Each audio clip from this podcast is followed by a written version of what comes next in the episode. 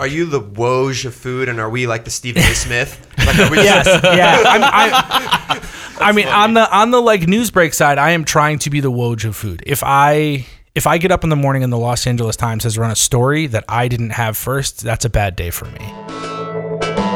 Welcome to the catch up. Introducing your hosts Elie Ayrouth, editor in chief. and Jeffrey Kutnick, CEO, and apparently the only guy who takes this podcast seriously. of the craziest, most bestest news breaking, food porn peddling viral website on the dot coms. Food Beast. It's crazy when your future is decided by an algorithm. Dude, this pizza is fucking crazy. There's not one person in this entire world that believes you. All right, and welcome to the catch up. Jeff, we got a good one today, man. Yes, sir. Today on the podcast, we have Mr. Farley Elliott, a breakfast burrito loving stand up comic turned longtime food and drink writer for the city of Los Angeles. He's the author of a book called Los Angeles Street Food. He's the beautiful hands, face, and chef of one of my favorite YouTube videos, Tiny Hamsters Eating Things. And most prolifically, he's the senior editor of Eater Los Angeles, whose words are read by millions of hungry people every month. Farley, welcome to the catch up, man. Thanks for having me, guys. Yeah. Farley, where are you from and what brought you to LA? What says I'm not from LA? Do I? Well- I mean, I know I look like a guy who just like fell out of a turnip truck. And that's probably because just because of my research of, of listening to other pods. Yeah, but yeah. The pod I listened to, you had mentioned you weren't from LA at some point, but I don't know where outside of a reference to your brother coming from Oh, the yeah. Midwest potentially. Uh, it, it's I grew up in, in far northern New York, all the way up on the Canadian border. So it has a kind of midwestern vibe. Like my town is 400 people, one stoplight, no restaurants. It's just a, a completely different world. My whole family's all lumberjacks, like in the Adirondack Mountains, and I'm like tight. I'm like the only one. I'm sort of the black sheep of the family because I don't cut down trees for a living. You don't? Do, do you have, do you have dreams of it though? No, Not at all? I have, I have absolutely no. des- I mean, I moved to California when I was 20. Like my dad and my older brother run the family business. My last name's Elliott. It's literally like Elliott and Sons, and I'm the only one who doesn't do it. And now my little brother, who just came out at 21, is like going to take over their family business someday. Damn. He came out to LA though. He came out to LA. Like he's he's got a slightly different vibe to him. He wants to like see a little bit more of the world. He's never going to live here, but he wants to eat spicy Thai food and like drive up to Santa Barbara and like do stuff. And I, I the only thing that is cool about me to any 21 year old in the universe is like some limited ability to like skip the line at Howlin' Ray's if I need to. like so that's that's it. Like it was it was fun. He got to meet uh you guys know Josh Scherer, Yeah. Yeah. Link, and uh it turns out- Culinary bro down, yeah. Culinary Bro Down. He recently just changed his Twitter and now he's like magical mythical chef. I don't know. He's like he's too involved with these guys. He's in too deep. But my like my little brother started watching Rhett and Link when he was 14 years old. So as cool as it was to like try to eat him at every restaurant in Los Angeles, our favorite thing was uh, Josh hooked it up and we got to like go meet Rhett and Link and they got to be there for a taping. I mean, he just my little brother was geeked. He was so excited. 21. That's the age. I love Rhett and Link too though. That's just tight. It's I like what they do on YouTube, man. It's fun. So you're not cutting wood for a living. I am I am not currently. What I am doing is more in line with like shoveling coal into the content furnace. You know, like, I just a lot of my day to day is writing news stories covering the, the beat of what it is to be in the restaurant industry in Los Angeles and then the second half is trying to tell larger stories that matter in much bigger ways. I'm I'm not a critic, I'm not anonymous. I'm much less concerned about whether or not the food on the plate is any good and more concerned with like what stories do restaurants have to tell us. Yeah, I want to get to how you became to having the, the coolest job. I feel like it's the coolest job in I. I prefer it to being. I would never want to be a food critic. That shit is so hard. You got to go to like six pasta places and be like, "Mm, this one was slightly overcooked. Like that seems impossible to me. Or to know like, oh, this pizza is like some place in Rome that was doing it in 1898. Like who? Ca- I have no reference point for any of that sort of stuff. Instead, I get to be like, this restaurant matters to this neighborhood. Here's why. This person is doing something you don't see often. Here's why. This is why street food matters to Los Angeles and always has. That sort of stuff, the larger, bigger pieces are really more interesting to me. Well, how'd you become such a food savant? I mean, you moved here when you were 20. Were you a Yeah. foodie then, or No, I mean, I went to college up on the Central Coast at Cal Poly, go Mustangs, and uh, moved to Los Angeles at like 24 and was like literally just doing comedy stuff and working a day job. But I was I was busted and broke. Like I had a, a motorcycle and a backpack, so I would do this big loop where I'd go to my day job and I'd go over to UCB and I would like take classes and perform, and then late at night I'd go to a new taco truck every night. And I'm a, enough of a Type A kind of guy that if I go to one place, I want to go to two, and then if I go to two, I want to go to a thousand. You know, and that's that thing, that drive. Like I used to have this Google map, and I'd put little pins down on like where I wanted to go or places that I tried, I food I ate that I didn't understand that I could go look up later, all that sort of shit. So by the end of my first year in LA, I'd been to like 125 taco trucks, and now it's probably closer if you count all of street food into like the 700 range. Like, but you there's 50,000 street food vendors in Los Angeles County alone. Like I am not scratching the surface by any means. So in that world, like I just started to build a breadth of knowledge because I was too dumb to read the books, but I could go eat a bunch, and that's like how it got started. and that's to me, I'm still endlessly fascinated by that. Like we talk a lot about restaurants at Eater that only kind of appeal to a certain type of clientele, for better or worse. The Majordomos or Bavels or Burgers Never Say Die or even Dave's Hot Chickens of the world.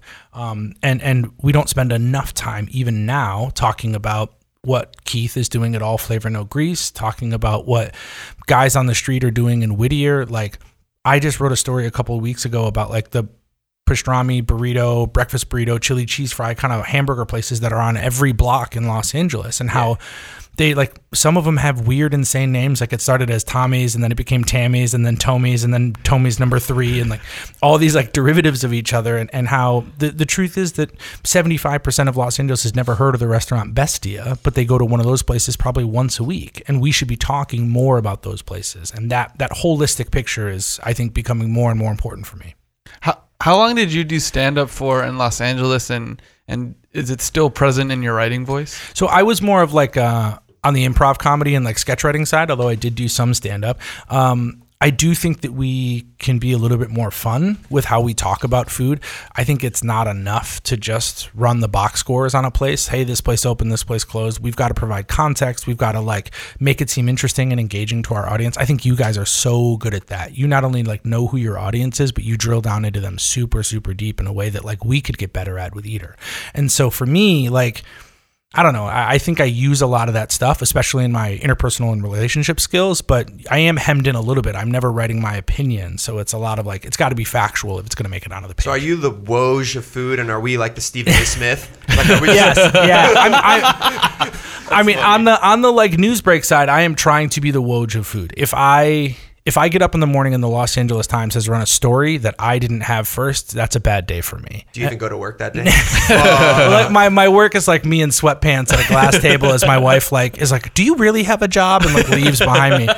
But there have been a few days where I just have been like, motherfucker, or like just sitting at home so mad about something because it, I don't know, like it, it matters. I, I think on the one side, it, egotistically, it's very good to be like, oh, I want to be the best guy for this thing all the all the time. But I also believe in this sort of uh, almost metaphysical way. People come to Eater because they believe that Eater is going to be their number one source for getting information first. And the moment that starts to leak out from a variety of different sources, people just go, I don't need to go to Eater all the time. I'll go to the LA Times, I'll go to Thrillist, I'll go to Food Beast, whatever.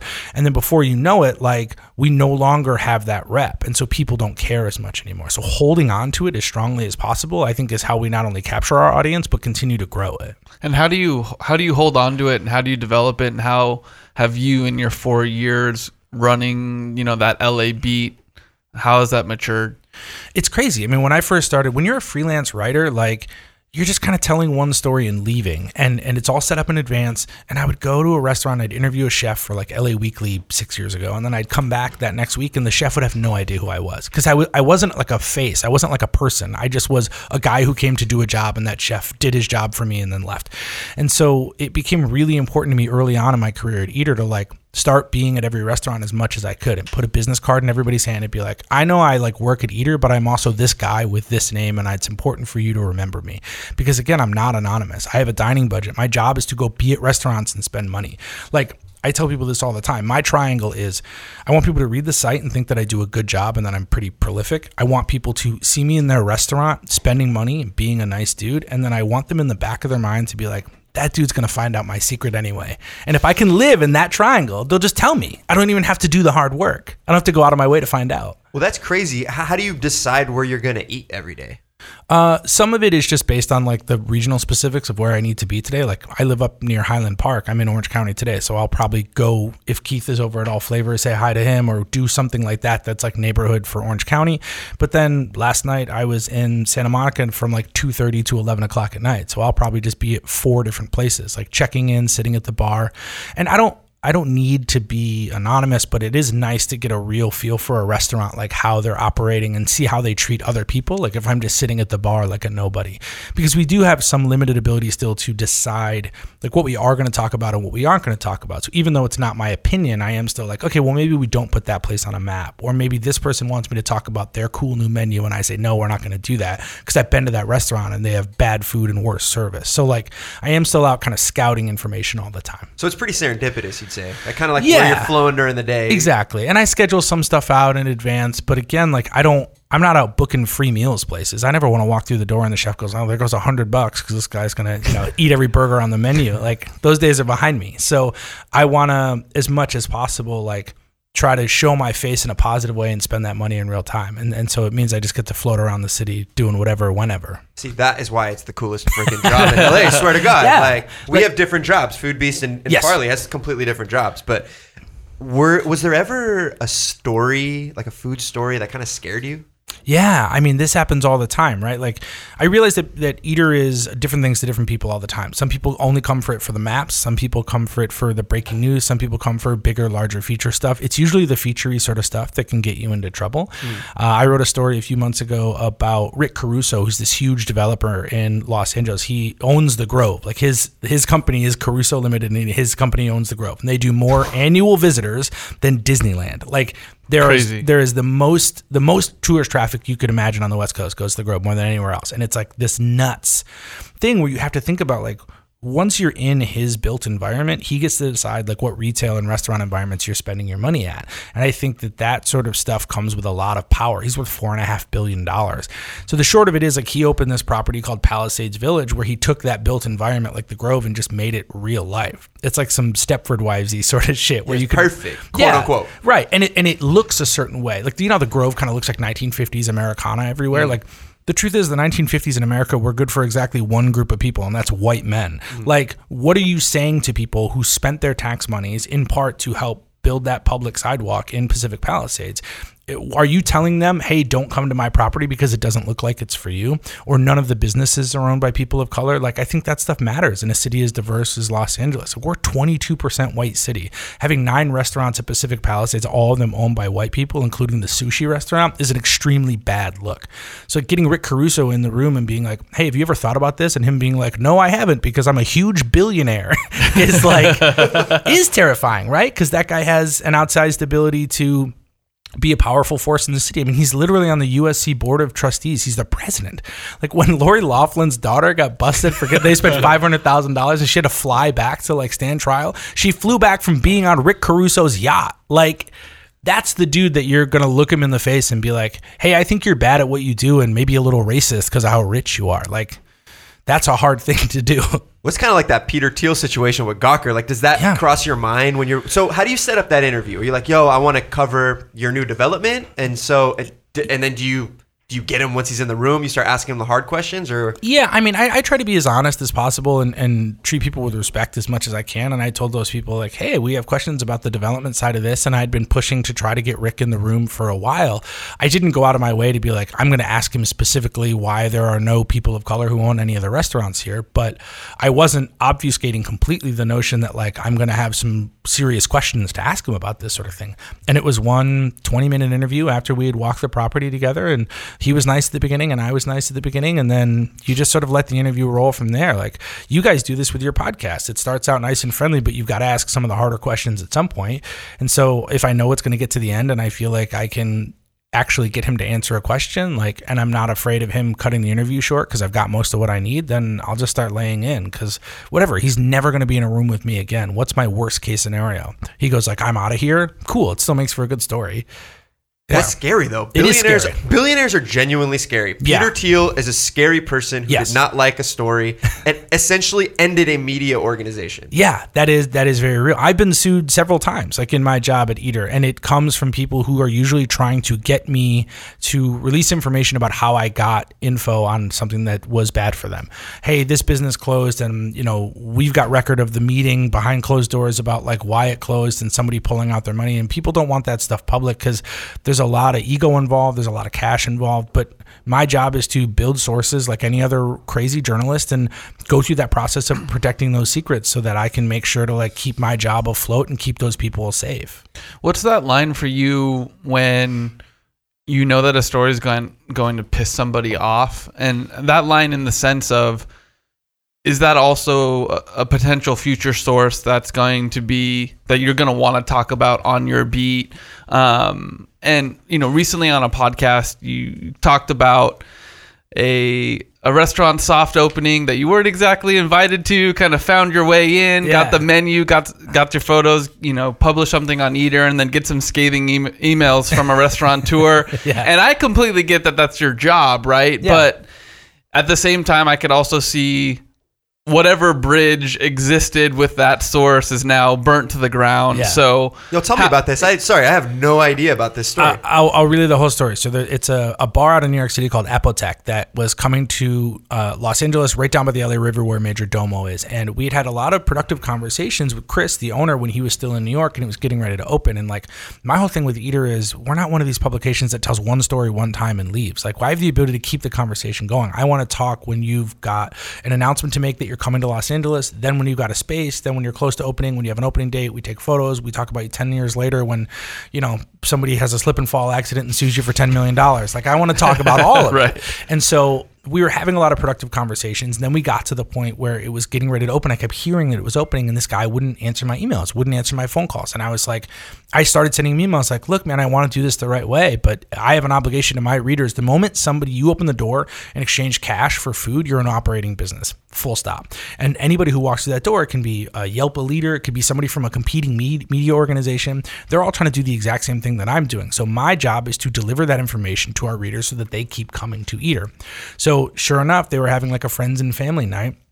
And I parked my car and I walked up to the guy at the front door. He's like, "You live in the neighborhood?" And I'm like, "Well, I'm pretty close." He's like, "All right, you can go in." And I just shot a bunch of iPhone photos, copped a menu, like took it back to my house, scanned it, and we ran it the next morning. Like, I sorry, man, I tried to give you every opportunity to do this right. And his email to me was like, "How dare you?" Like, uh, I was saying everybody at the bar told me they were going to open the next day. He's like, "I'm not going to open today just to spite you, so that your news is wrong." And I'm like, "If you want to lose money, man, go ahead." Like, I don't know what to tell you. It's, it's true when everybody at the bar told me. And he's like, "You need me way more than I need you," and like, "You're a virus," and all this stuff. And sure enough, a month later, he's like, "Hey, we got off on the wrong foot." Because that's it. Like, th- there's so much stuff to talk about in Los Angeles right now. If you are some dinky bar halfway under a bridge next to the river, it doesn't matter how good your product is. If if we're gonna do four million page views this month or more, like if if people don't know you exist, they're not gonna come spend their money. Did that friends and family event was money being transacted? Yeah. Like was it open it was open for business? Yeah, yeah. I mean, Oh, people cool. could people could walk in and and absolutely trade cash for a drink. Like it was some of the neighborhood. It was some people that like they knew that they had invited in. But again, the moment you let me through that door, that's it. We the same thing happened. There's a food hall next to where the LAFC stadium is near downtown, and they kept like pushing off. They wouldn't even tell us all the vendors that were going in it. I'm like, guys, come on, we've been doing this too long. Can't we just like, can't I just sit on my couch and write this story? No, they want to make it hard. So I I'm on like every neighborhood Facebook group you could imagine. Like nobody knows more quickly about what's going in in their neighborhood from a restaurant perspective than some old lady on a Facebook group. Yo, It- like seriously, and I will. I'll just scan that stuff, and sure enough, somebody like for that South LA neighborhood was was like, "Hey, they're doing like a super soft neighborhood only preview thing. If you can prove that you live in the neighborhood, they'll give you a twenty five dollar gift card. You can go into the food hall and spend it at all the vendors." And this is after me trying to get in, and they're like, no, we're not going to do it. And as soon as I saw that, I made a fake email account. I pulled an address from a street that was nearby, sent them an email. They sent me a $25 gift card and I walked through the front door. And it took me about 15 steps before somebody that I knew that was in the building like came up to me and was like, Farley, what are you doing here? And I was like, hey, you sent me an email. like, but there's 75 other people in there who all have camera phones, who all want to post the same information that I do, whether they're a journalist or some random who happens to live in the neighborhood. And if I'm not beating the randoms, I'm truly bad at my job. Mm. So I have to figure out how to get creative. Roy Choi called you a vulture he did on. Twitter. This was like a couple days ago. Yeah, yeah, he did. So I read the story that you wrote. You basically wrote that one of his restaurants, Chego, had closed. Yeah, it's it's closed. closing at the end of April. Yeah. Right. And so the narrative of why Roy Choi was pissed was he said, well, you led with it being closed as opposed to leading with its quote unquote moving. Sure. Which is that true? So he wants to move the restaurant. Right. If they had a particular address that they were going to move that restaurant into, we probably would have put in the headline that it was moving. But right now, Roy Choi has an idea that at some point down the line, he will reopen Chego in an undisclosed location. That doesn't mean you're moving. And even if it did mean you're moving, it's still accurate to say that the Chinatown location of Chego, the only location that exists, is closing. And like, I understand people, uh, to quote you, can feel some type of way about what that means. But the truth is, like, my job is to be as honest with our readers as possible. And on May 3rd, if somebody tries to walk into the Far East Plaza and eat at Chego and they see that it's locked up and they can't get a rice bowl anymore, it means the restaurant's closed, Roy. I don't know what else to tell you. How do you feel when you're about to publish that article? Mm-hmm. Because let me put it out there. I agree with you. I think that the headline makes sense. Yeah. I think the information in that article is extremely accurate. And there was no other presented information for you to go off of Right. either. And in the article, it's all about how Roy Choi changed the landscape of Chinatown.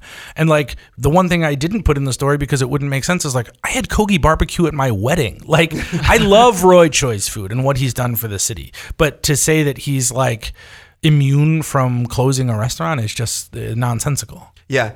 Do you, as you publish that, you as a human, you as a person, do you see Roy potentially responding to that? Knowing Roy Choi, knowing how he's he's a visceral dude. He know he's passionate, extremely passionate, extremely outspoken. Do you, as you publish that, you're like, Roy's probably going to see this. I mean, I know he's going to see it. Whether or not he responds is a different story altogether. So, like, Roy Choi does not talk to us and hasn't liked us for. It's the first time he's ever called me a vulture, but he he's not been pro eater for a long time. And this a version of this has happened before. Like the way that we found out about Chego closing is because he put it on Instagram. And again, like that's it. You have an, you have an opportunity to come to me first, and we can work out a way to like tell that story that most benefits everybody. But once it's on Instagram, you've got however many thousands of followers you have. My job is then to tell our story with the accurate headline and run it as quickly as possible. So like, I'm not reaching out to Roy because he's put everything he wants to say on the matter on the Eat Chego Instagram page, but previously when he was out at the line hotel and they like switched all the concepts in koreatown like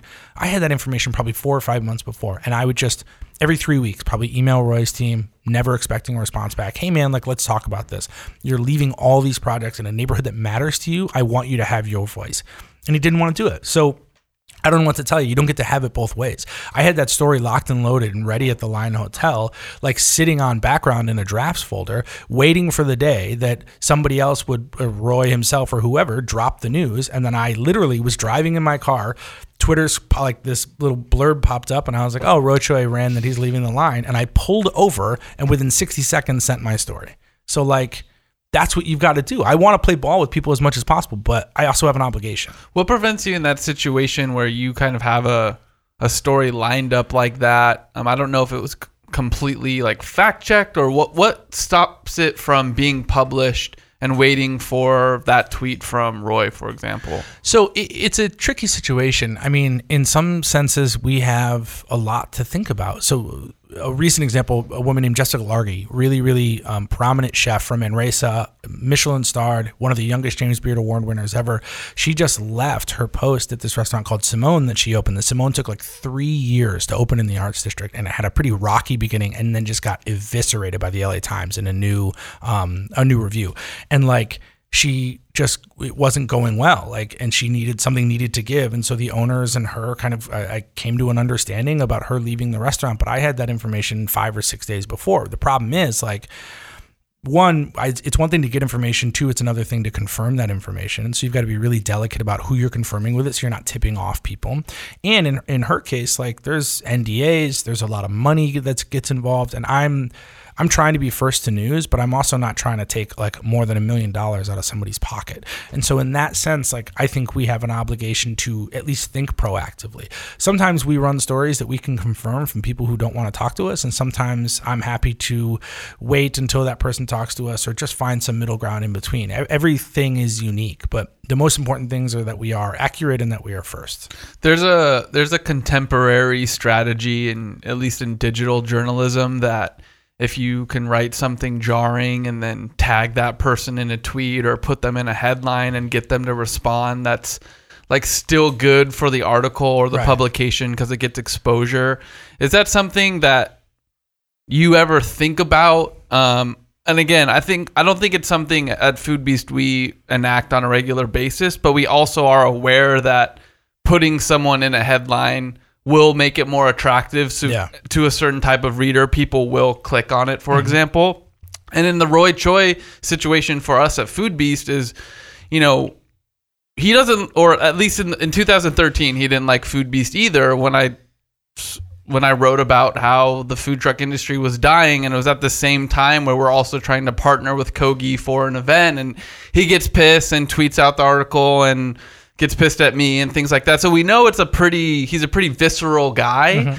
Um, but I also like he also links to your article in a tweet, right? so it's right, one, it's one of those things where Yeah. I'm not saying you did that strategically, Sure. but it's one of those things that does uplift a story at least from an exposure perspective. Yeah, I think that like we have a whole SEO and, and, and marketing team that like handles headlines and all that stuff out of New York and, and they for bigger stories are running that shit through whatever algorithms they've got to try to maximize its potential.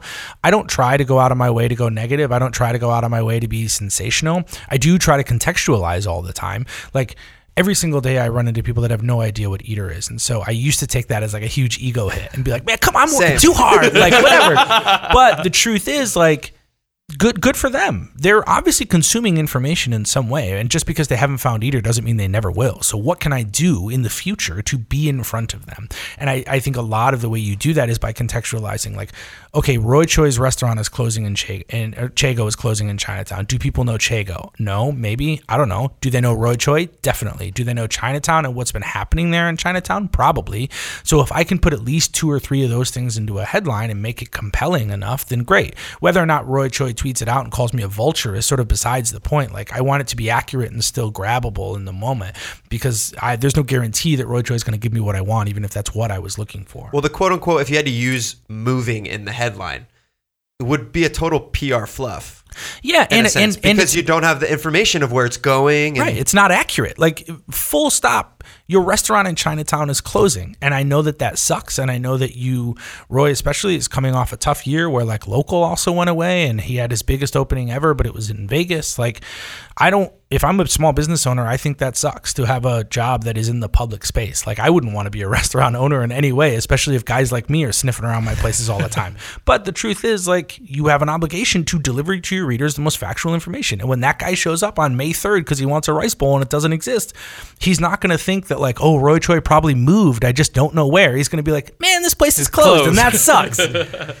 Are there small mom and pop restaurants that are just cr- cracking good food that don't want someone like Farley in there for whatever reason? And then how do you how do you deal with that? Yeah, I think so. I try to be respectful if it's if we're just going to talk in depth about one place and why it's unique or why it matters. I try really hard to be respectful to those people. Uh, step one is always going in, having the food. Uh, if I like the food, if I think the story is compelling, I'll go back and talk to them about like what me writing a story might look like and how that can change their business model. But uh, the the only way I think that we would really ever hear a no from somebody is if they had like an issue with like immigration or had an issue with mm-hmm. like back taxes that they owed or like you know if they had a lawsuit on them or something like that. And we, we try to be respectful as much as possible. And, and we've we've had some pretty serious stuff too. People who have gotten uh, restraining orders against fellow chefs for uh, things like abuse. And the victim side of that, those people have come to us and said, look, this has an equal chance of ruining my career and it's on the public record, but it's also really scary for me.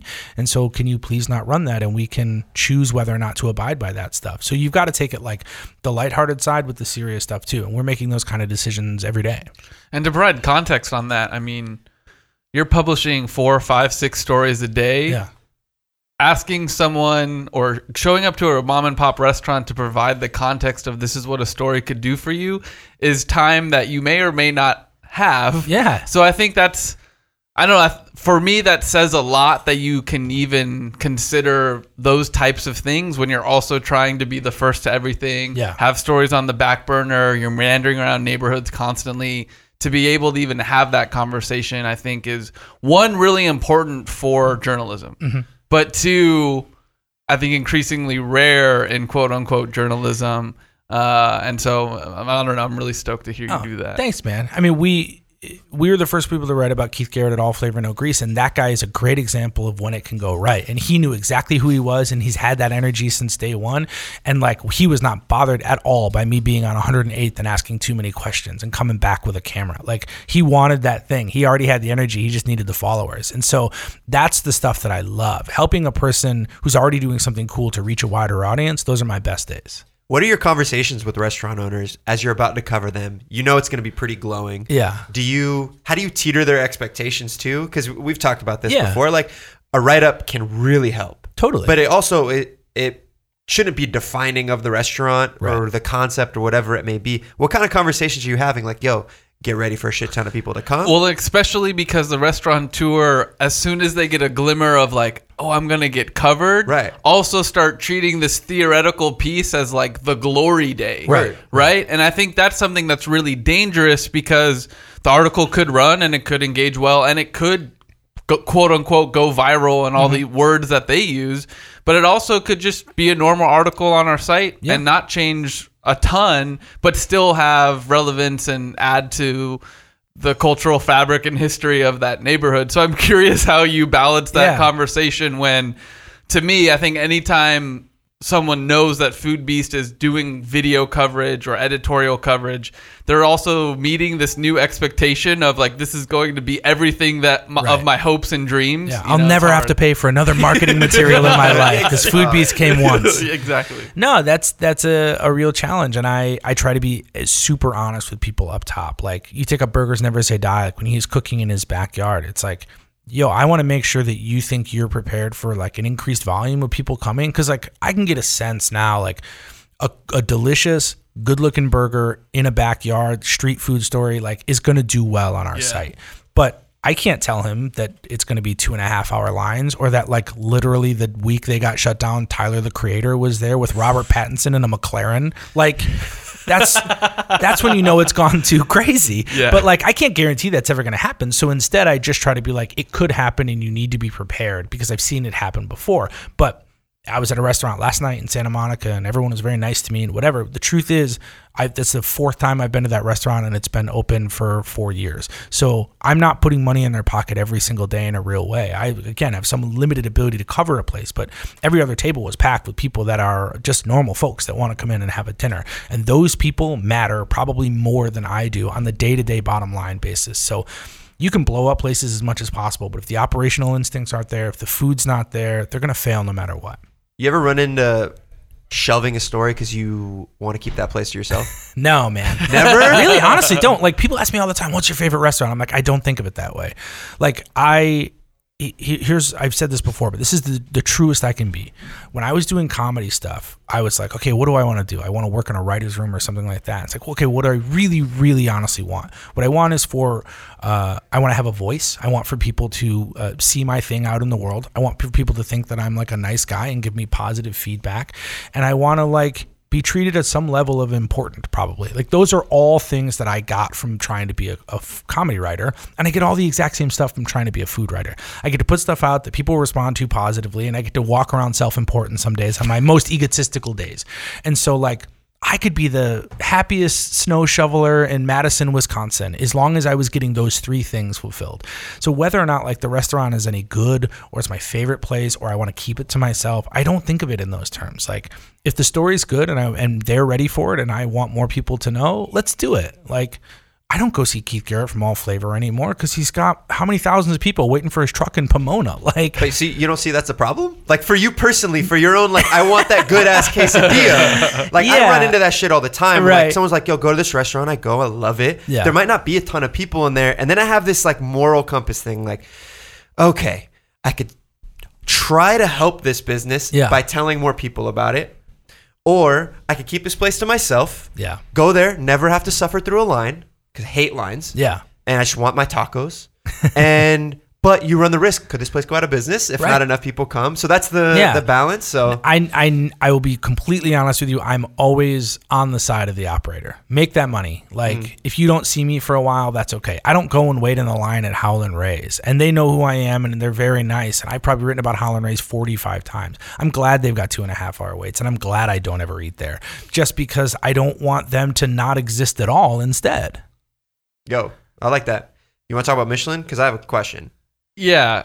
Well, why don't you just ask your question? But let's definitely talk Michelin. Okay. It's Michelin. It's Michelin related. Run it. Okay, so I don't know dick about the Michelin guy.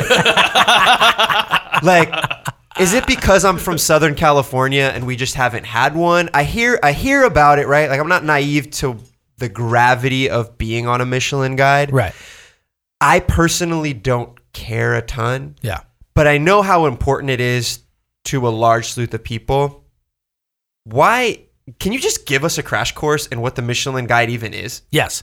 So at its way, way, way, way back beginnings, Michelin Guide was literally started by the tire company as a way to sell tires. And they put out these little guides for restaurants on places that were like worth a detour, worth a special trip. And so they had all these like different star ratings. And it was meant to sell tires and get people out to good restaurants.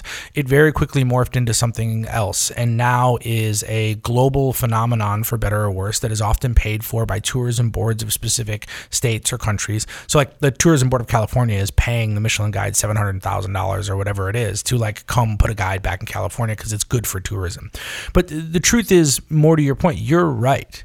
The vast majority of people in America, let alone the world, uh, don't know what Michelin is or don't care and will never eat at a Michelin starred restaurant in their life. This goes back to what I said at the very beginning. Like, we have an obligation to cover restaurants of all scopes and sizes. I do think that it's good for tourism. It's good for bucks to come, especially they're doing all of California. They'll probably have a couple of Michelin guide places in San Diego County and Orange County, a bunch in Los Angeles. So, like, that's cool. And, and restaurants who need a sense of validation, especially if they're doing really high end food, don't have a lot of outlets to get that otherwise. I mean, in the six to eight months after Jonathan Gold passed away, there were no food critics really in Los Angeles doing weekly coverage. So if you're a guy like Dave Beran at Dialogue or Somni or all these like super high end restaurants, it's like, where do you go? You put out this food that matters to you and nobody's there to tell you, hey, good job. Like everybody wants to hear a good job. So I don't blame the Michelin Guide for coming to Los Angeles at all. But I will say, if they don't put a San Gabriel Valley restaurant on there, if they don't put a taco truck on there and give one of these places that are everyday dining options a star,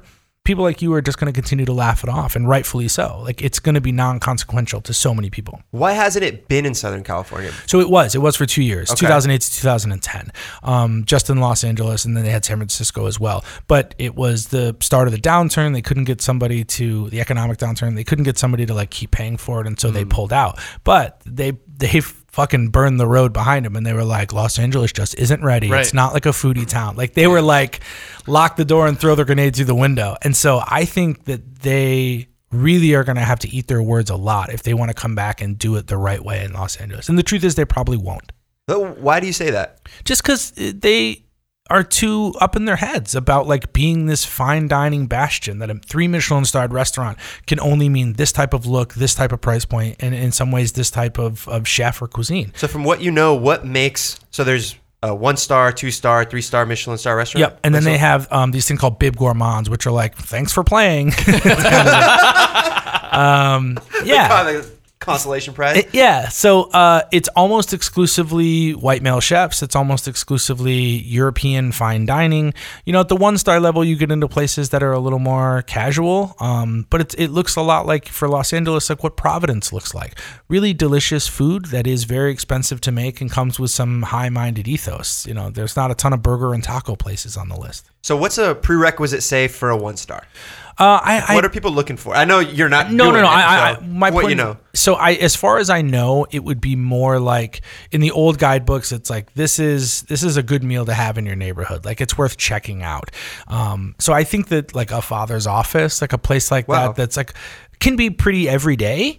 Might be considered for a one star. And then once you get into the twos, it's like this place is worth a detour. It's got to be of a certain um, like service quality. It's got to be of a certain price point. It's got to be like very well done, highfalutin food. And then three is like the biggest modern gastronomy restaurants in the world, like the 11 Madison Parks and Nomas and things like that. So price definitely factors in. So you So they say that it's only what's on the plate. But I don't, I mean, I don't know. I don't know how you could get away from not talking about price or the service or the wine or any of that sort of stuff. Like, I'm sure it all matters. Are you excited for it to come back to California and therefore Los Angeles, or is is part of you like does part of you not care because we've survived without it? We have you know that we have a great dining scene. You know that we're not defined by the Michelin Guide. So, yeah, what's your emotion toward that announcement? I'm very excited to make fun of it. no, I mean, uh, I, I hope that they do it right because I think there are a ton of really deserving chefs, like the Josef Centenos of the world, who really, really putting a Michelin star feather in their cap is going to mean a lot to their career, just like a writer winning a James Beard or whatever the case may be. But the truth is that we have an obligation as a city to think about every type of dining level, and most people aren't eating that way. So I don't really think it's going to appreciably change the way that Los Angeles eats. It might bring in more high end tourists who want to come try all those restaurants. And you see it now, like, we're nine years away from getting the Olympics and like what that's going to do for the city of Los Angeles from a development perspective, from a restaurant perspective. We're already starting to see an even greater influx than we have for the past five or 10 years of, of well heeled tourists coming to Los Angeles looking to spend money. So I applaud it to come back. I think it makes a lot of sense. I'm glad they're doing all California because there's a couple of in between places, whether it's La Copine out in the desert or Addison in North San Diego County, that are really beautiful restaurants that wouldn't have an avenue to be talked about really otherwise. But I don't think it's going to matter that much. And the day the list drops in June, I'm just going to probably be like, oh, okay. No, I'm going to go get a quesadilla. Like, because that's how I really want to eat anyway. And most people do too. we should do a live stream that day where we're just like. It's in Huntington Beach, through. like, you can oh, yeah, go. Yeah, yeah, yeah, yeah. I don't know Main if they'll if you can get a Food Beast Media pass, but We'll try because they probably won't let you guys in. you should make a you should do what I did and make a fake email address. Ooh, at BuzzFeed. anyway, yeah. um, Does sorry, Elie, does James Beard matter more than Michelin for Los Angeles? Uh, not to the average diner. Most, the majority of people don't have any idea. I, I helped out with this documentary that Evan Funke did about his restaurant opening in Venice, and uh, the John and Vinny guys are in the documentary, and they it's literally they recorded in the year uh, that they won their James Beard, and they're like, we had one of our most down years of the past decade. Like nobody cares about the James Beard Foundation Awards in Los Angeles. Writers care, like emotionally, we sort of care, and if you get that individual award, like Jon Yao from Kato is up for winning Rising Star Chef, like that guy's 26 years old and is doing some of the best finish dining Taiwanese food you're ever going to find. Like, I'll be super hyped for that guy, and he gets to put that, like, just like Michelin, as a feather in his cap. But everyday diners, absolutely not. Most people have no idea. if there's a Michelin critic listening right now, what advice could you give him or her about coming to LA and properly representing our city? Because LA has such a different function for for food, right? Mm-hmm. Like we're in our cars, there's food trucks, there's restaurants built out of old mechanic workshops. Like Yeah. it's badass and it's Yeah. it's kind of hard Yeah. to to Pigeonhole capture. it, yeah. So, what advice can we give them coming in? Like, hey, maybe be on the lookout for this. And what would make you happy if these things showed up as a three Michelin star, two Michelin star, whatever? Like, what advice could we give them to hopefully do it proper? I, th- I think the A1 top of the list is like, you got to take this city as it comes. Like, Glendale is so different than Venice, is so different than Frogtown and Silver Lake and downtown and the arts district. So like you've got to be willing to meet these places where they're at and understand and respect that like obviously what they're doing is working for the average diner. Salazar in Frogtown is busy every day. Yeah. Mini Kebab in Glendale is busy every day. One because it's got two and a half tables, but like also because the food is delicious. So like I don't you know if they if they can put a place like a mini kebab on the map in some way and from a Michelin level, it'll show me and a lot of other people that they're serious about getting the city right in the way that they weren't last time. So, Elie, in my opinion, the fact that the Tourism Board of California spent 600, 700 grand to bring a Michelin guide to California. That's one of the smartest marketing decisions that I think I've ever mm-hmm. seen a tourism board do. And this is coming from someone I don't read the Michelin guide, I don't use the Michelin guide. But I also think like a six or seven hundred thousand investment, especially Farley, you just mentioned the Olympics coming to LA, mm-hmm. could lead over time to like 50, a hundred million dollars in tourism spending from flights, hotels, the restaurants on this list, et cetera, et cetera. So I, I'm curious if you guys feel some type of way about it, quote unquote, being bought, and or like do you think do you agree with me that it's a good marketing decision and ultimately benefits the economy of California? I like the decision because I think more people are going to discover Los Angeles and California. But I'm curious about how you guys feel about I it. I think 700 is minuscule. Yeah. Like we all know what ad budgets look like. Right. So to to get the Michelin guide to finally recognize California to the people who do give a shit about it, it's such a micro investment for what I do believe will be tens if not hundreds of millions of dollars worth of investment back. Like there's a lot of people that travel to Southern California to go to Disneyland, to LA, and they don't give a fuck about Eater. They don't give a fuck about Food Beast, Yeah. right? It's a family of four, maybe from France. Like, you know what? We're going to look at the. Uh, this is a terrible French accent. I was like, oh, are they Lebanese friends? I'm like, oh, oui, oui. Uh, we, we have a day off from Disneyland. We go to the Michelin Guide, and we, right? So like that alone is dope, and Yeah. so for the for the state of California, for Southern California, I th- I think it's way more. And what's seven hundred grand? To the Travel Bureau of California, one of the biggest. Tra- I think it's one of the biggest, if not the Yeah. biggest in the the country. So that's a splash in the bucket, and I don't think anyone is going to be talking about it being bought other than us three and other media nerds. Yeah, like it's, it's, it- it's super intramedia. Like most people would not care. And I would say like the Tourism Board of California has no need to be on the up and up when it comes to like media ethics. The moment that like Michelin Guide comes to them and is like, "Hey, we're willing to let you give us seven hundred thousand dollars," I'd be like, "Write the write the big check." Like, of course, and especially for places like. Sacramento, places like San Diego that would never get a Michelin guide on their own because there just aren't enough places. There's not enough advertising to warrant it. Like to go out of your way to make it an intra California list, to suck the San Francisco list, which has continued to exist, back into that whole thing and make it about the whole state. That is a huge win for them. Yeah, I don't have any problems with that at all. I do, in a similar vein, though, I wanted to ask you guys, like, you guys obviously work with restaurants on a paid capacity to go in and create content for them, but you're also talking about restaurants in a non-paid capacity because you like them or you think they're interesting. How do you guys balance that inside these four walls? It's a good question. I think the the, It's a fucking the, great the question. main the main line of I turned into bear for a second. The main delineation for us is actually Elie and myself. Mhm. So I'm mostly on the business side. This the ketchup is one of the things that I I contribute toward, but for the most part, on the branded side, it's coming through my desk, and then if it's coming through the editorial side, it's going through his. Mm-hmm. So that doesn't mean he doesn't have a purview of what's happening on my desk, and I don't ha- understand what's happening off his. Right. But that's our delineation. If like Elie's really interested in your place, and or our managing editor reach or our writers are in the room, it kind of goes up that pole. Mm-hmm. And then if you're looking to partner with us, it's it goes to the business side. So kind of like your day, it is a bit serendipitous on Yeah. the on the editorial side. Like we just we get we take pitches, we're open to those. We're mm-hmm. also open to eating out and just finding out what's cool. We're not in the business of taking money from small business. Right. Like we're not in the like we don't run branded campaigns with small restaurants. Like Right. that's not our there's there's super high expectations that'll never get met from those. Um, so that's kind of how we split split that side of the business. Um, but that's that's kind we're just going after what we think our audience will feel is cool and Right. fun and good looking and tasty, and that's how that's how we decide what to write about on the editorial side.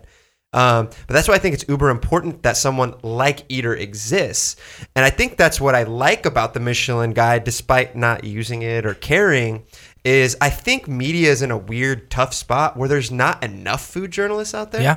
right like i think that's what makes you so special is that you're you're out there doing the job that frankly there should be more of but Well, and there used to be more. There Of, there, used to be more? and there used to be like 15 of you in Los Angeles Yeah. uh, from various magazines and publications tr- tr- competing with each other. And Farley, I don't know anyone that's doing your job outside of maybe the other people that work at Eater, but like day in, day out, like trying to cover the beat of restaurants.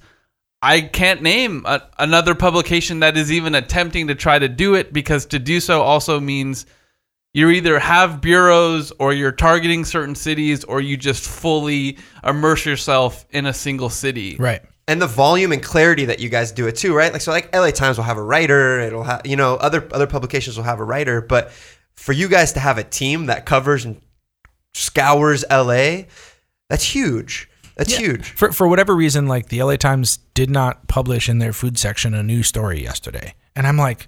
I'm gonna do five today by myself, and I'm not even the only writer. Like, I understand how dumb I am. I should not have that much power. Like, and before they started hiring, like post Jonathan Gold, before they started making all their new hires, there was a time when it was maybe four people in Los Angeles making full time money writing about restaurants, and I was one of them. Like, that's crazy. Just as an Angelino, I know that there are a ton of neighborhoods and stories that I'm not naturally going to be reaching, and I think it is important that we continue to tell those stories. So, like, technically, our coverage area goes down to Orange County. I'm not here that often, maybe once a month, twice a month, and so a lot of the things I'm doing are going to be pretty spotty, and I'm not at all taking a lead in trying to tell those types of stories. Like, you guys are really owning that shit in Orange County, and so I look to you guys all the time to be like, what's cool? What do you guys think is interesting down here? And then I'll go in and eat off that. So we need that sort of stuff, those voices, large and small, in a lot of pockets in a lot of areas in Southern California and frankly all over America.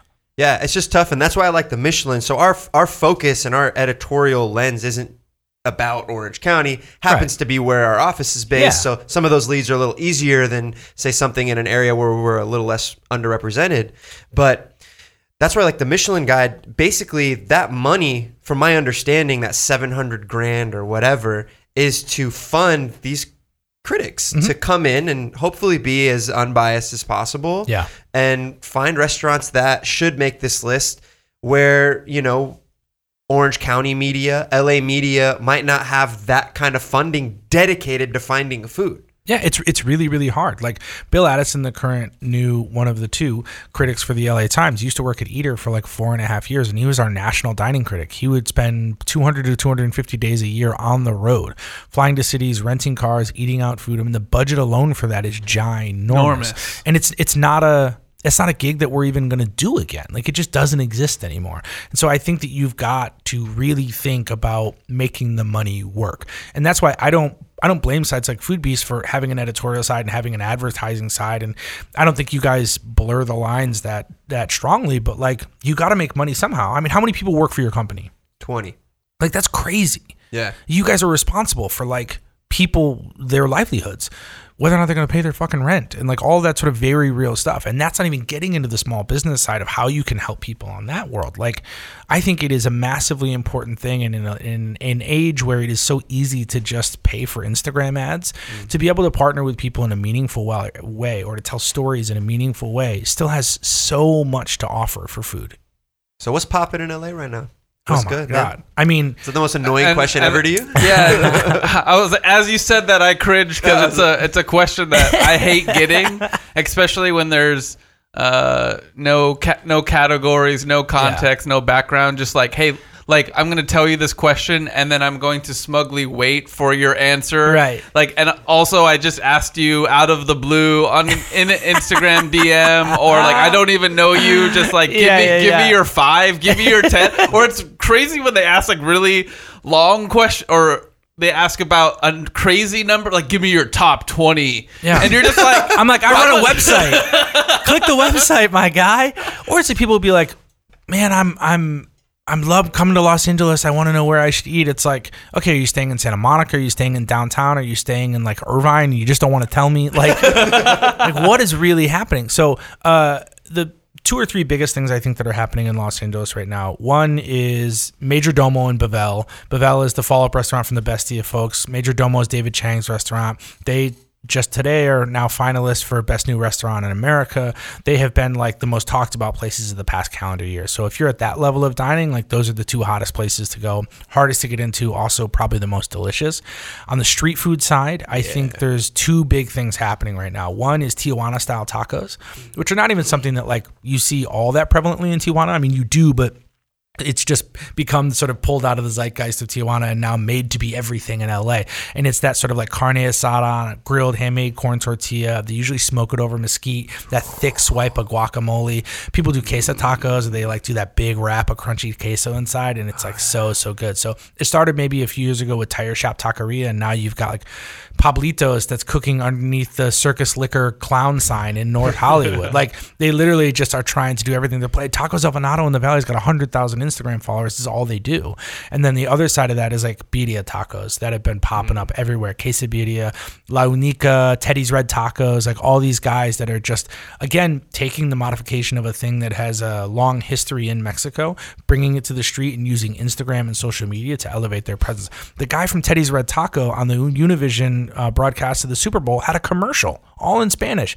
And he like runs a taco truck off Slauson. Like it's crazy. Was that the one that ESPN funded? Yep, exactly. That's cool. And that guy opened two different brick and mortar locations. Like I think that that is massively underrepresented when we're talking about food in Los Angeles. Like the ability for folks to move the needle at a street food level or in their absolute neighborhoods. Like I had to go to Portland last weekend and I took my Lyft driver was like we're talking about food and she lives like down in Watts and you know she's never heard any of these restaurants I'm talking about. And then she's like, but all flavor no grease, but Taco Mel, but Blue Kitchen, but Mr. Fries, man. Like she knows about all those spots because they're feeding her exactly where she's at. And it's for her community and it's food that she's familiar with. It's the same way that Keith talked about like LocoL not necessarily working if the food wasn't right for the people that were there. Don't call them foldies, call them tacos.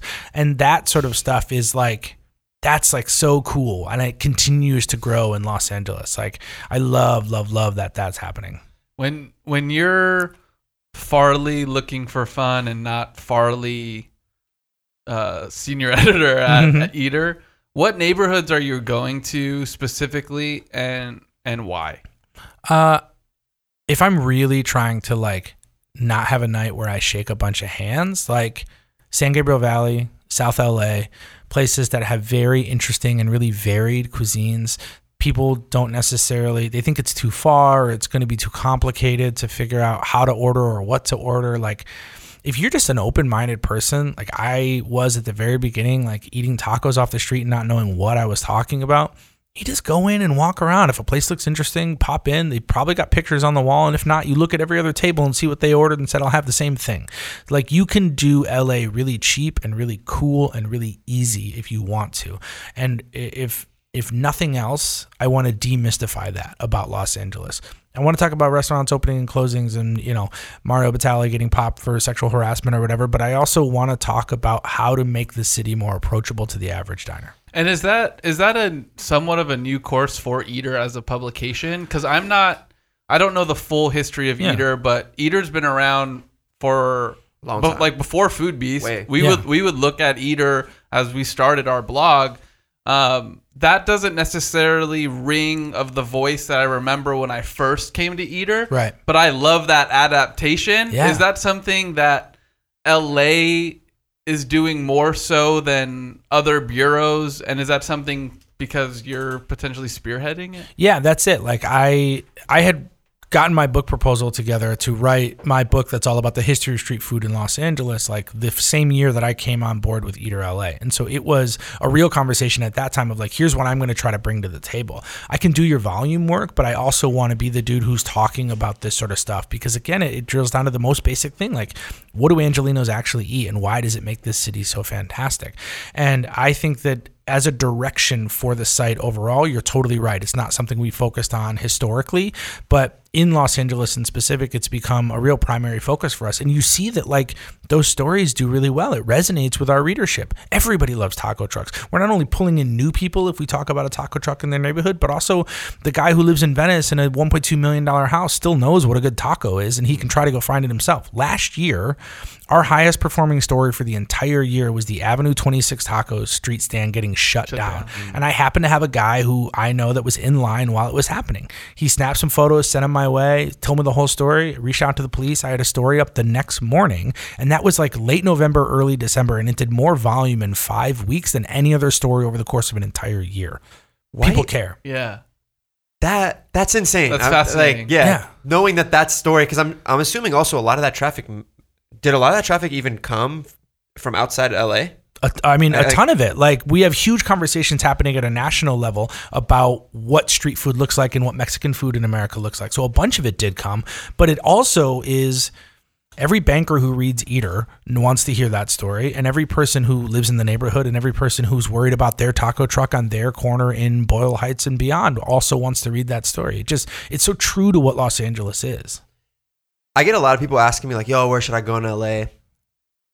I am not from LA. I mm-hmm. haven't spent. I don't spend a lot of time in LA, so it's hard for me to kind of explain LA in a nutshell. And I know that's tough, but boroughs and neighborhoods are so vastly different. Mm-hmm. Are there like a, is there a good way I can explain certain things to different people? Like, here's what to expect out of Silver Lake. Imagine this was like a corny BuzzFeed list where like how to explain food in different areas, right? San Yeah. Gabriel Valley, like because it's all about all right, shit. If you're into like Asian fusion, like hit this area. If you want like tacos, well, there's so many different kinds. Right, Where do you right. go? So so this is I, I just had this crazy conversation not that long ago. I got to go to Taipei and Taiwan and work on some stuff for a big piece that came out for our national office. And we're taking the subways around and we've got some fixers and we're asking them like, okay, what's this neighborhood like? What's this next neighborhood like? And like, what's it called? And they would just be like, oh, well, you know, we just sort of name it after the metro stop or whatever. And I realized in Taiwan, they don't have this culture of this neighborhood means you are this type of person. Hmm. Like that's such an Angelino construct. It tells me something if you say you live in Venice or you live in downtown or you live in the valley. And we use those as identifiers for not only personality traits, but the entire neighborhood overall. So it is this huge, multiple, complex modifier for the entire city and all of its inhabitants. I think anybody who's asking you that question just doesn't understand how big it is. And i yes it is a very hard thing to answer. We do a thing called like the eater's guide to los angeles that we update once a quarter that is like essentially a massive one sheet that tries to answer this question. And we break down by neighborhoods cuisine types where to go specifically one great eating day all that sort of stuff just to kind of hand that to people. But there's there's no real short answer you know. I could list off a few now like the san gabriel valley is a great place to go eat asian food or something but it wouldn't do any of those places justice. So i go back to what i said before like pick a couple neighborhoods that are near you find a couple spots that you've heard are good or you're willing to walk to to find out for yourself and just like eat the city that way Food halls are everywhere, especially in orange county uh, especially here. You, I feel like there's a strategy with retail centers as they have a big box retailer leave or they have an outdated food court. Mhm. They just go, well, what's going to bring press and attention? If we get 12 new food concepts in addition to all the restaurants that we have on property Yeah. and we run it and it's going to be great and no one's no customer there's going to be enough customers for everybody. I personally think we're in a bit of a restaurant bubble as uh-huh. well. I'm curious about what you think about food halls and how many of them are going to succeed. Uh, not many. I think long term. Food halls are just our modern way of identifying food courts. Like we just took them out of the mall and made different entrances, but essentially it's the same thing. What food when food halls are done right, they are stepping stones for small business entrepreneurs who don't have the money or the funding or the know-how to get into a particular brick and mortar and they can make a go of it themselves. I think Keith being at 4th Street Market and even Groundhouse Burgers even though that's pretty well funded, like there's a way you can step up to prove that it's a manageable experience and then go on and have a lot of success elsewhere. But the everyday like I'm going to make a quick buck by putting in 12 places, no way. There's a place in downtown Los Angeles now called Corporation Food Hall mm-hmm. that like yeah, neither of you have ever heard of. Yeah, what an awful name. They've got like they've got like six or seven little storefronts. They've already turned them almost all of them over once or twice. And you've got Grand Central Market, the original Los Angeles food hall, 101 years old this year. That's less than six blocks away. So like I don't know how you compete. And there's more coming. The Santee Alley food hall is going to come down there, maybe two blocks from Corporation. And it's like unless you're a massive differentiator, unless you get a plug, you get a Howlin' Ray's, you get a Nancy Silverton to come lock in your strategy, or you make it a super walkable neighborhood that suddenly Amazon's going to drop 100,000 people into, there's just no way. I, I go down here to Orange County, it's like, okay, I understand these places are busy on the weekends. I understand they're drawing in a particular type of crowd, but there is not enough money and density for people to spend all their time and cash at these places. There just isn't. The really, really smart business model I think that's going to make sense for the future is like public private partnerships. So you see this now in Thai Town in Los Angeles, where the business center for Thai Town that is since 1994 been doing these like outreach programs for young entrepreneurs to give them business acumen and advice to build business model plans and things like that. They're now starting a food hall above a metro stop that is going to like guarantee to rotate out new t- new vendors every three years. So like if you don't have the money to go start your own Thai food restaurant down the block and it's already so impacted, come into the food hall, figure out if it works, and move on to something else. Like that sort of thing where it's almost entirely underwritten by a business organization and you just get to go in and try something out makes a lot of sense. Hmm. Sorry, brain fart. Are you ex- are you excited about the next generation of diners? And if you could quote unquote call them Gen Z, the people younger than us. Yeah. Um, and again, I, I don't want to load this question, but from what you un- personally understand of that dining group, what do you think about it? I'm worried in one sense, like I'm on Instagram. I use Instagram as more of like a business outreach thing. I get a ton of DMs. I get to take nice photos of food, and it's like a way to show that I'm in different restaurants all the time doing different stuff. But it's not the same as trying to use it as a marketing tool. Like I, I hopefully nobody that I ever take a photo of thinks that their food is going to get famous as a result. Like I think that's a bad way to try to lean into making money. It is so hard to be an operator in the restaurant space that if that's all you've got to offer, if you've got 100,000 Instagram followers and your food sucks, like that is scary stuff. And from a diner perspective, to just see that stuff all the time and get inundated with it and then go to a place that can't deliver might turn you off on the whole genre. And then you're like losing out on money from the entire ecosystem. So i'm worried that we are losing to your point from before the ability to tell those kinds of broader stories across different multiple outlets. But i also think young diners to the other side of the coin are pretty savvy. Like maybe they go and try little damage and get the black ice cream and throw it in the fucking trash on their way out and nobody cares. Uh, as a sidebar, like maybe the saddest thing is like seeing the velvet rope that's still at little damage when they used to have a line and now they don't anymore, but the rope is still up. Like I think I think that's that's the bad side of what this thing can be. But people can do that and they can take the Instagram photo and then they can also save up their money and go to a Providence and go to another fine dining restaurant and have that one meaningful, awesome experience that changes their life. And if we can be storytellers that help connect those people to the restaurant that really matters to them long term, then we're doing our job. Are you ordering out at all using Postmates and stuff? I mean, it's every once in a while, but Yeah. like uh, I, I have not cooked a meal in my house since October. Like, I, I try not to take leftovers home. Like, none of I, my job is to be in restaurants, and if Yeah. I want to be good at it, it's a lot about being out there shaking hands. I mean, I think that's becoming a bigger part of the dining scene, especially sure. like everywhere, right? But speaking in LA, do you have to start looking at how you might review or talk about food that gets delivered. Yeah. As, as like restaurants get more expensive to run, footprints are getting smaller, and cool concepts are coming out that Mhm. might just deliver, or a lot, a majority of their business might be delivery and takeout.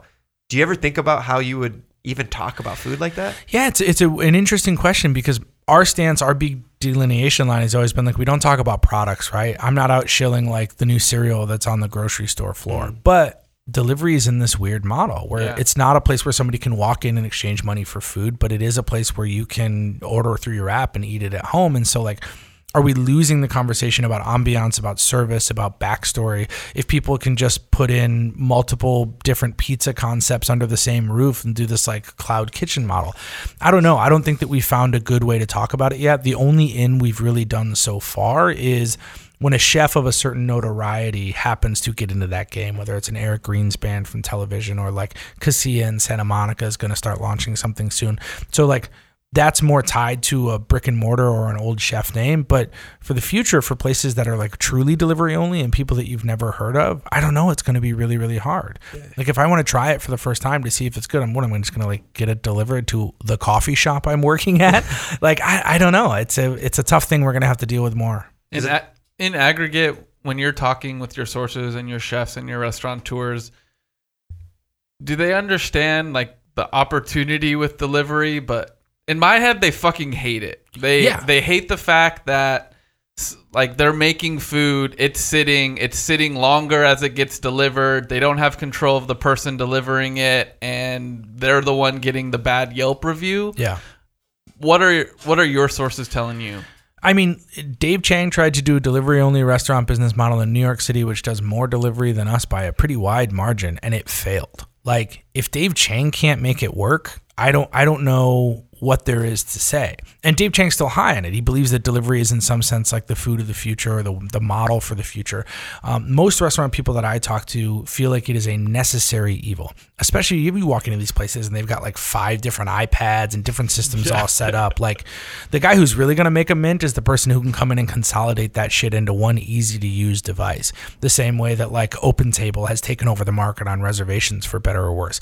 Like I don't think that restaurants are receptive enough to it yet and the amount of money to be made because there's a degradation in quality. There's a high overhead costs and it's hard to like utilize especially with people like Caviar or Postmates where they may not even be set up for delivery, but then somebody comes in and just places an order for walkout and drives it across town. And that chef is like, yeah, I'm going to get a fucking one star Yelp review because my noodles were cold, but you live 35 minutes away. What am I supposed to do? So it's it's going to be about balance. People that embrace it, like we're going to do an, a delivery only menu, or people like Buona and Echo Park, where they can deliver the same pizzas that they've got, but they also have like a Type 27 license and they could deliver you a bottle of wine. Like that is the really smart model that's going to exist for the future. Everything else is just going to be people flailing around. Do you think like Postmates and Uber Eats have like too much power right now? Uh, Because the fact that they don't have to ask the restaurant Right. permission to almost go get that food from you. Yeah, I don't I don't know how you stop them. I don't you the person who runs Postmates, I assume, doesn't have to like walk in and be like, "Hey, I'm here from Postmates." They could just put on a fake mustache and just go in and be like, "One order for James Smith." so I, I don't know. I don't know how you stop that sort of stuff unless you're like Bud Mosh, where you're like, "Yeah, we don't do takeout." Like hmm. you just may have to make it an, an dining in experience, but then you are limiting a certain amount of money that you can make or a customer base. based on the frequency of, of restaurant openings and and again your sources do you think we're in a restaurant bubble? Um, and if so do you think we're hitting the breaking point in the next year or two? Um, not to ask a completely loaded question. I, I mentioned this earlier but i personally do think we're in one. Food halls was part of that Yeah. question. Um, but i'm curious about what you're seeing from the true operators running sit down restaurants that you know aren't based off of Instagram um, that are that are doing good things. Yeah. Is there enough to support the good things and the good restaurants of Los Angeles? So like restaurants as a whole are never going to go away. Totally. And, and restaurants in Los Angeles and the way that we dine are never going to go away. The reason there's 50,000 street food vendors in Los Angeles County is because there's a there's a business market there for it. People want to eat on the street, they want to eat inexpensively, they want to eat in their neighborhoods. That sort of stuff is always going to continue to matter. The same thing with high-end restaurants. We've gained restaurants like Vespertine that are these like supposedly world-class dining experiences because there is money out there for it. The new manufactory at the row in downtown that's like for a combination between Chris Bianco out of Phoenix and the Tartine people from San Francisco. They, in their marketplace, they sell ceramic mugs that are 78 bucks. And I I held it and I looked at the number and I almost dropped it. And then I was like, don't drop it. You're going to be out 78 bucks. But like, it, I mean, on, my immediate thought is like, who would ever pay for this? And my second thought is somebody because it's here. There, like there is that model. That money does exist in the city that we live in for somebody to come and buy that $78 mug. So what you're really getting is a split down the middle. People who really care and want to eat in their neighborhoods people who are willing to go out and spend a bunch of money. The 45 seat italian restaurant that's like kind of inexpensive and pretty good in your neighborhood is the one that's the most in trouble.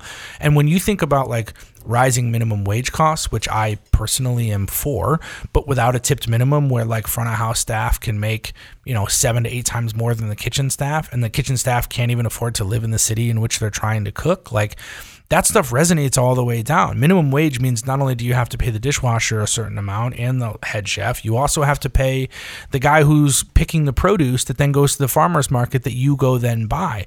So when the price becomes unsustainable, it's like, I, I don't know what you do at that point, unless you just give over to conglomerates like Sysco who are commodifying the industry and like selling you the shittiest possible product for the cheapest possible amount just so you can stay in business. More importantly, as like a full stop overall statement, people need to wake up to how much it costs to run a restaurant what it costs to be in this business. The price that you pay if you go to Whole Foods and buy like beef and you're like, this is expensive. It's like, this is what we should all be paying for beef. And if that price is expensive, it means you should be eating less of it. We've like undervalued restaurants for so long because we don't put in a tip, right? So you got to add 20% at the end, different little weird things like that. People who own the building don't pay taxes. Like we've undervalued it for so, so long that people are just now waking up to how expensive and how rare it should be to actually get to eat out. And until that happens, you're going to start to see more food halls, more restaurants close.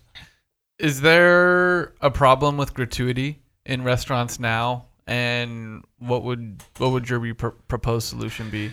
If we could wake up tomorrow and there was uh, just a flat rate, everybody knew what you paid for, and you could walk out the door like they do in a lot of other countries, that would be awesome. But it doesn't work that way. You don't get to flip the switch. So you look at like Andy Ricker, who came down from um, Pok Pok in Portland and tried to open like I think he did a lot of things wrong in terms of the conversation he was trying to have about moving to Los Angeles, but he also is very honest about he's like, I can't sell a bowl of noodles with fresh vegetables for $12 if the restaurant next to me is doing it for $7. The difference is they're using like way worse ingredients. It's a family owned, they own the business. It's like the son who's giving you the bowl of noodles and they don't have to pay him anything because he's quote unquote a part owner. And Andy Ricker's got 200 seats and a bunch of people that he needs to pay. So once you look at that model and they're $5 apart for what is ostensibly the same meal, nobody wins. Andy Ricker's charging too much, or these people are charging too little. But to add like the tip line on top of that, or to say like we're valuing things at different levels, it means that like you're just gonna have this super confusing system. So I think more importantly, whether or not we ever get rid of tipping, which probably won't happen in my lifetime, I think at a state level, we need to figure out what we're doing with service charges. How many restaurants you guys go to now that say 15% service charge added or 4% added for healthcare, or something like that? At, uh, there is no obligation right now for the owner of that restaurant to do anything with that money. The state does not say, here's how you have to spend it or what you're agreeing to spend it on. They could buy a yacht if they wanted to. Like the moment we can get to a place where that money gets pointed in a useful direction, more people will probably start moving to that model, and then it'll start shifting the conversation about what we're paying for. So is that first step legislation? Yes, legislation. And you see this already. I'm, I'm certainly not the first person to talk about it. And I'm, I'm not in any ethics groups that are out there trying to affect change up in Sacramento. But like, that's what's going to have to happen is the legislation side. People start saying, here's how we can spend our money, and here's how we can't spend our money. So let's all move to a service charge model so that we can get away from tipping overall. Who cares enough about that to lobby legislation or legislators to actually do something about it because that's where I agree with you. Yeah. I would love to see that model too. I like the restaurants aren't going to do it necessarily, and so I'm just like, does that mean is that what's driving employees of restaurants yeah. have, yeah. have have to be louder? Does that mean like media who believes like this is more for equality has to be louder? I don't. I don't have that answer, so that's kind of an open end. No, I think. I think it comes from all places. I think the media, it, what we've been writing about, we can certainly do more. I do think there are restaurants that just happen to care. You look at a place like Barcito in downtown Los Angeles; they've always been like a tip included model. They've always had a service charge, and so for that restaurant to look across the street and see a place that's doing it cheaper just because they don't have the service model included, even if you're spending the same amount at the end of the bill they go like, well, I can either die on the vine because people think that restaurant's cheaper, or I can go up to Sacramento and start affecting change. That's the sort of stuff that you need to see happen. Like, no matter how many articles I write about it, until people go and put it in the face of their legislators, nothing's going to be any different. What's new in the world of, of Farley and, and the world of Eater coming up? So we've got a big package that's coming really soon that's all about like Mexican food in America and everything that goes along with that historically and currently. So I'm working on a really cool story about um, I mean, it's not going to give away too much here, but like uh, essentially in the late 1800s and early 1900s in Los Angeles, Mexican restaurants had to call themselves Spanish restaurants as a way to sort of whitewash their own history. Otherwise, newcomers to the city wouldn't spend their money there. Oh, I'm not going to spend my money on a Mexican owned business, but I will on a Spanish owned business because Europeans are great. And so you have all these restaurants. If you go to like the original El Cholo on Western, they still have that first cafe sign from 1927, a Spanish cafe. It's the reason that a sit down Mexican restaurant is still called Spanish rice. There's nothing Spanish about it, but it's the way that we had to get over the hurdle of dealing with being a Mexican city. So that sort of stuff is like what I'm the most interested in. You know, we've got a lot more coming down the line that's in that vein, and a bunch of restaurant closings and openings, and Roy Choi calling me a vulture in between now and then. But the bigger stuff is a lot of fun. Where uh, where can people find you? I am all over the internet at over over under. Um, that's Instagram, Twitter. You can see la.eater.com for my writing all day long. And I do have a book. It's called Los Angeles Street Food: A History from Tamaleros to Taco Trucks.